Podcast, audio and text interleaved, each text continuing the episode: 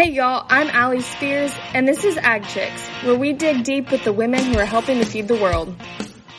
So today I am sitting down with Emily Tweeten. So I had the honor of meeting her at the Rural Rooted Retreat, and um, one of the women. She was one of the women who was there with me, and her story was absolutely incredible. And I wanted you guys to hear a little bit more about her and her family and all of the things that she does um, because she does a lot.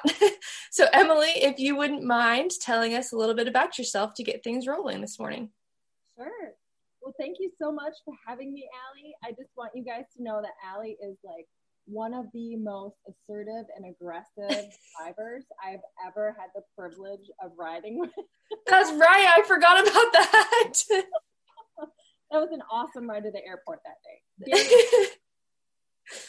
um, my name is Emily Tweeten. Um, my husband and I dairy farm along with my parents here in southeast Minnesota. We have four children ranging from 12 to 4 and we dairy farm here. And we, I grew up on a dairy farm, um, and then both my husband and I grew up on dairy farms. We went off to college, and we, I didn't know that I would be dairy farming again ever. Uh, I went to school for liberal studies, and I lived in Spain for quite a while, and um, lived an amazing life and had worldly adventures and married a guy who wanted a farm. We found a farm here in southeast Minnesota about 10 years ago now, and we moved here.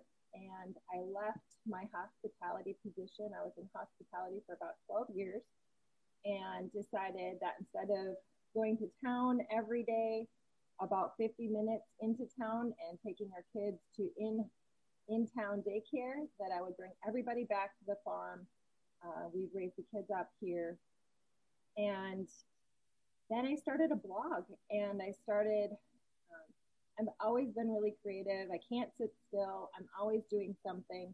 And I thought maybe there was another farm wife, a mom, anybody who would want to benefit from the lessons I was learning by doing the projects that I was doing and that kind of thing. So I started a blog and a YouTube channel. And um, that's kind of where um, I, I happened upon Rural Rooted, and I thought, what better way to um, kind of hone in on some skills and business building things. But really, what I got out of that was way more than that. And it was like the friendship of you, Allie, and so many other women in that group. And I think getting to know those women and that kind of thing just kind of gave me a whole nother fire, just lit a whole nother fire in me. And I think um, yeah, things are going to happen awesome for everybody here. Yeah, it was kind of like I mean, I really have struggled to find the words for it because it was one of those experiences that unless you were there, you really cannot describe it. And it's been, I mean, I couldn't agree more. I, I feel like we were 25 strangers thrown in a little church together, and now we're like the biggest cheerleaders, cheerleaders for each other. Um, and it was really incredible experience. It was. It really was. I um, I said, and I'll say it forever, like I feel like I was a different person walking into the church that day than I was walking out on Sunday afternoon. And, and I think I'm, I've completely embraced that. Um, I think so many of us can kind of say the same thing, probably. Yeah, I uh, definitely, definitely. Even my boyfriend was like, "What happened to you when you were there? Like, you're different now." And I'm like, "No, but it's good." zen and I am peaceful and happy with myself. Yes, exactly. But I do want to talk um, a little bit about growing up on a dairy farm first, and then we'll kind of go through your evolution. But what was that like as far as kind of your role and what you kind of helped with? Uh, yeah, so um, I'm the oldest of three kids, and um, we had about 300 cows growing up. We lived in a valley, so we didn't have a lot of room for expansion on our dairy farm which got us uh, led us to the next adventure. And growing up, I fed calves, I ran the bobcat and scraped the barns and milked the cows, that kind of thing. We milked three times a day when I was growing up too. And um, I can't say it was my favorite thing to do, but I learned a lot from it. Yeah. We um, enjoyed the days where we could follow the mama cat to find her little nest of kittens and play with the dogs and um, did a lot of help in the house with with regards to making meals for food for the guys in the field and baling hay and that kind of a thing. So we were kind of secluded. Um, we were probably about oh 30 minutes away from the rest of my friends in our school. We didn't have close neighborhood kids that we grew up with. We just kind of were on the farm and um, we did fishing out of our creek and there's just a lot of farm kid stuff, I guess. Yeah, it's. I'm glad you kind of brought that up too, because I can relate to that and the fact that we didn't have neighbors that were like my age to play with or anything like that growing up. Um, which that can be kind of hard as a kid because you go to school and everybody's been like, "Oh, I was at so and so's house this weekend" or whatever it may have been. Um, so that's kind of a different lifestyle that I think people don't really think about too when they're it's a great way to raise kids obviously. I wouldn't have had it any other way but it can be kind of secluded and lonely sometimes too. Yeah and you know like so and so had a birthday party and and I didn't go because I was 30 minutes away you know? Yeah. Absolutely relate I would like to take a moment to thank and recognize our incredible sponsor Hooked AF you may remember Anna from episode 4 of Ag Chicks, but she's an entrepreneur who's making big moves in the world of agriculture, Western influencing, and business. And through her brand Hooked AF, she's focused on encouraging, creating, and inspiring through her very own rural lens. Her latest ventures include Hooked on Business, which is a business focused retreat for women, and Ranch Hand Your Ranch in Your Hand, which is a cattle management app for ranchers. Follow along with all of Anna's happenings on her Instagram at hooked.af. Thank you, Anna, for your continued support of AgChicks. I was there. Right. Um, but it, it's all turned out really well. And um, we love living right on the farm. Um, a lot of people ask us, like, do you like living on the farm? And we love living right here on the farm. There is some, you know, not so great things about living on the farm. Like, you can't ever feel like you're away from the farm, mm-hmm. always at work. Right. Uh, that's one thing that we struggle with that where we've kind of concluded that if we need a break or if we want a break, we have to actually leave the farm. We have to get in a car. Right. whereas I know friends of ours who are like staycationing at home, well, that doesn't work for us. We have to, I have to put my farmer in a car and leave the facility in order to feel like we're away. Right. Yeah. and that's hard too, I think, because obviously just having kids again that want to you know be with friends and all that kind of stuff and being able to separate like nope like we have to do this and this has to get done on the farm before anything else can happen type situation. Oh yeah. And i mean we've missed countless you know events and weddings because i don't know the cows decide to get out mm-hmm. the minute we're leaving or we get called back from an event early because you know something happened in the parlor. It's just always, you know, and that's just the risk of having business is that um, you're the one in charge and you're the one in charge. yep. Yep. No one else to take the the fall when things go wrong. That's for sure. Right. For you guys, is what you're like. So when you obviously you have a dairy, you've just explained that. But what does your milk? What is it used for? Um, our dairy milk um, is used for fluid milk. Okay gets picked up every other day here on our dairy farm. We actually have two dairy farm sites. So we have this site here, and then we have one a mile down the road. So we have about 300, 350 cows at each facility, um, and that milks, both facilities milk three times a day. Got it. And then it will go somewhere to get processed and then bottled and all that kind of stuff. Yep. Got it. So for um, when you guys, when COVID happened, did you guys were you impacted by that in any way? As far as i know there was people who were having to dump milk and all that craziness. Yeah it came close and we have had to dump milk um, but covid was um, i don't know i mean there was just such a flurry of people who were like we can't come to work. You know we're like oh my gosh we're going to have to you know I mean, I, think everybody was in the same boat. Like, what do we do? How do we deal with these things? um, will we will we be able to pay our employees? Right. Was, you know, a big worry. Like, do we have to offload our staff because we can't afford to pay them because the milk prices are dumping? And I mean, it was just one thing after another. Um, crop prices and gas prices, and it was like one big snowball effect. Yeah, and have you guys recovered from that, or is still things kind of a little iffy? Slowly. I mean, thank goodness for the stimulus checks that have came through for small businesses. Um, I don't know that we would have been able to make it. And there's honestly been so many dairy farms in our area. We are heavily, uh, we have a lot of dairy farms in this area, and it's been very sad to watch these little dairy farms go out in the last two years just because either they they can't, they just can't make it. Yeah, that's such a, ugh, it's awful. It's been been quite the year and a half, hasn't it? sure, I'm ready to move on. Right. Close that chapter, on to the next. Yeah. Speaking of chapters, you lived in Spain. How cool is that? Like, tell us a little bit about that. yeah, so I, um, in college, I minored in Spanish and lived in Spain in Barcelona. And uh, in Barcelona, they speak a language called Catalonian, and uh, which is a combination of Spanish and French. Mm-hmm. And going into Spain, I think I knew that they spoke a different language in Barcelona, but I thought I was ready and I thought I was prepared, and it really wasn't. By myself, and I met a whole bunch of students there. We went to the University of Barcelona, and I studied uh, Spanish culture and language. Um, and for the first whole month, I had a migraine every day because it was so hard to figure out the language um, and the difference between.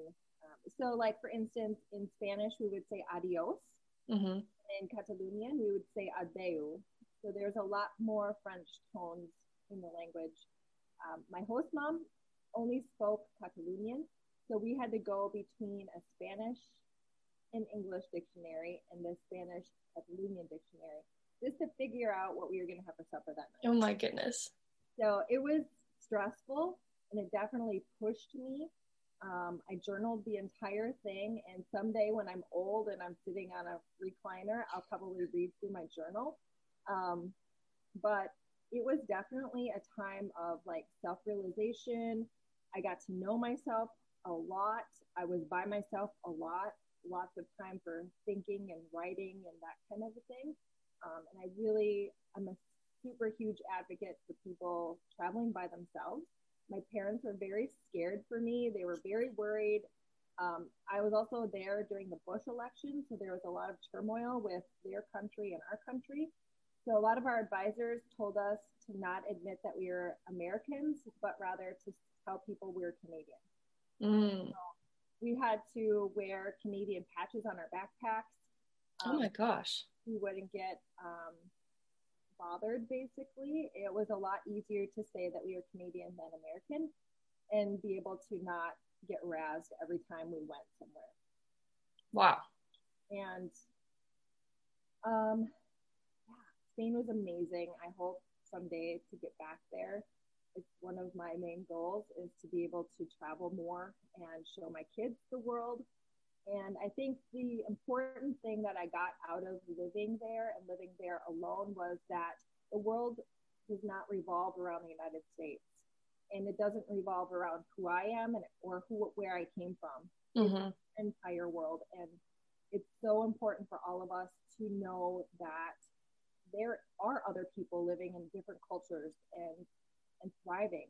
Uh, one thing that I did also get from that culture and living there was they they work generally from like eight until noon, and then we siesta from noon until about two or three. That includes school kids.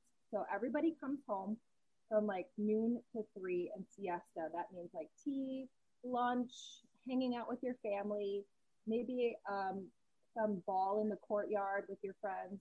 And then from like three until six, everybody goes back to school, back to work and then everything is later. So like hmm. supper was like eight. Then you have dinner, um, dinner, drinks, and dancing by like nine and 10. And this was like all through the week. This is not Friday, Saturday. It was every night. And dancing from like nine to 10 to 12 to sometimes we get home at one or two o'clock every wow.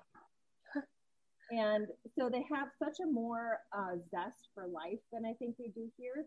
And, you know, work, there wasn't this huge, huge emphasis on working, working, working and climbing a ladder and making more money and keeping up with the Joneses. And they um, they just live this way less stressed out life than what we have here. And yeah. When I came home, I was like, I'm going to change the world, and nobody's to work like we work here, and I'm not to I'm not to go down that stressful path. Um, there's so many things that can cause you know that can come from living such a stressed life, like with different diseases and cancers and that kind of thing. And I really don't think it's worth it. And when I lived there, they had never known, but my host mom had never known anybody who would have ever had cancer before. Her mom was 112 years old and she smoked and drank. Wow. 112 and still alive, never heard of anybody with cancer. And here it's like, it's not if, but when. Right. Um, and I think we we do that to ourselves, and I really wish it wasn't that way. Yeah, that's how incredible that you got that experience, and I'm sure you've taken things from that that you've kind of incorporated into your life now. Um, probably some of the creativity stuff that you get to do, and just constantly learning. I know that you mentioned that was a big part of your life. So how cool! Such a cool experience. But with kind of along those lines, your creative spirit is through the roof as far as you're always coming up with things. I'm always seeing the new thing that you're making or doing or trying or learning. Where does that come from? What what are you what are you currently working on? Um, what's kind of on your list of things? Uh, yeah, so I go through seasons just like uh, just like the uh, the weather does. Mm-hmm. Um, and in the winter time, we're cooking and just sort of experimenting with bread making I do a lot of sewing in the winter time. Um, I have a whole sewing series in my blog. So because I've had so many people who are like, I really want to sew and I don't know how to sew. So I put a whole series together last year showing people the steps for sto- for sewing so that they can complete a task and, and do some projects. Um, and then once it comes springtime, it's like full on gardening. We've doubled up our cut flower beds this year. So I'm also our, our market manager for our farmers market here in town. Um, and we have been bringing uh, cut flowers for the last few years and all of our vegetables and that kind of thing. Also, I do sheep hides and we're getting into longhorns this year. Um, it's just like one thing after another, and I get an idea and I think I can tackle it. I'll just figure out how to do it call up some people and say, hey, how, how, how do I do this? And, and just learn and dig in. And I love, I love the process and the challenge of learning something new. I think that's just an incredible thing and a gift that, you know, like that I just embrace every day. Mm-hmm. And with the sheep hides, sorry, not to detract, but you said that and it made me think of it. So, are those sheep that you guys are raising, or are you getting them from somewhere else? Yeah, so we have a few um, sheep here. Our kids show some Southdown baby dolls for 4-H. Um, so some of them have came from them, and some of them have came from farmers who are taking their sheep to market that have no longer use for their hides, and they either just get tossed into a dump, or I pick them up, rescue them, and and turn them into something really amazing and fluffy and beautiful. Oh yeah! Wow, how cool! Dang, I need a sheep hide now. Yes, I just started. Um, so I have 10 of them completed now. So some of them will go to our farmer's market, although it's really hard to sell a sheep hide in the summer. Mm, um, yeah. but they are incredible because they have like a therapeutic uh, notion to them. And they're also um, antimicrobial, which means they don't get dirty or mm-hmm. have grossness in them. We just shake them out. I hang them on the line every once in a while and they're they people are attracted to touching them and they're just amazing. Yeah. Yeah. And then the longhorns, you guys are going to start raising them or tell me about that. No, I um I have a friend who just keeps tossing me um this is just really gruesome, but it's just part of the game, right? Um, just tossing me um, longhorn heads. Okay. Um, from again, people who are just taking their animal to harvest and market, and the heads just get thrown away. Yeah. Some of them have these amazing long, long, long horns, and I'm going to figure out what to do with that. So I have, I right now I have five of them hanging in a tree in my backyard to process through the summer. It takes about one summer in order to remove all of the meat. And then I'm going to process them after that and, and figure out what to do. yeah. I'm sure you're tapping into a market there because I know at least in Texas, everybody's got a cow head on their wall. So if you don't have any luck there, start aiming towards Texas. Sounds good. well, Emily, um, I want to thank you for your time today. Um, and the last thing we'll kind of go through is those rapid fire questions. So, are you ready for those? I think so. Okay, so the first question is What's your favorite season? Summer, for sure. I'm somebody who loves the hot. I love the heat. I love the sweat. I, I feel like I might even be allergic to the cold. Like each and every year that we go through winter, I threaten to like sell the cows and sell. You're living in the wrong spot to not like winter. I definitely am. then the second question is Are you a morning or a evening person? Um, I say I'm probably an evening person. It takes me, it feels like it takes a while to get going with four kids in the morning. And then, like, by noon, I'm like ready to go until like eight, nine o'clock at night. Yes. Yeah. I, I'm definitely the same way. And I'm, been working from home and so I have to go back on June 1st and I'm like, oh, this is going to be not good for me. I undo all of these bad habits. Yes. and then the last question is if you had to describe your personality in a color, what would it be? I know that one's hard. Um, probably yellow. I just feel um bright and sunny. Yes, I would agree with that after spending time with you for sure. the fact that I like hot in the sun and that hearty soul. Soul means sun. I don't know. Yes, 100% yellow. Well, Emily, thank you so much for spending some time with me today. I'm glad I got to learn a little bit more about your story, and hopefully, someone listening was able to resonate with something. Um, but if someone would like to connect with you, what is the best way for them to do that? They can email me at emilytweeten at yahoo.com. Okay. I also have a blog called Hardy Soul and a YouTube channel connected with that same name, and I'm on all of the socials. Yep. And I will be sure to put all of that information in the description box on this episode. So please check that out. And uh, Emily, have a great rest of your day. Thanks for tuning in to this episode of Ag Chicks. Don't forget to follow along on social media at Ag Chicks on Instagram and Facebook, and that every episode has a visual version on YouTube on the Ag Chicks channel.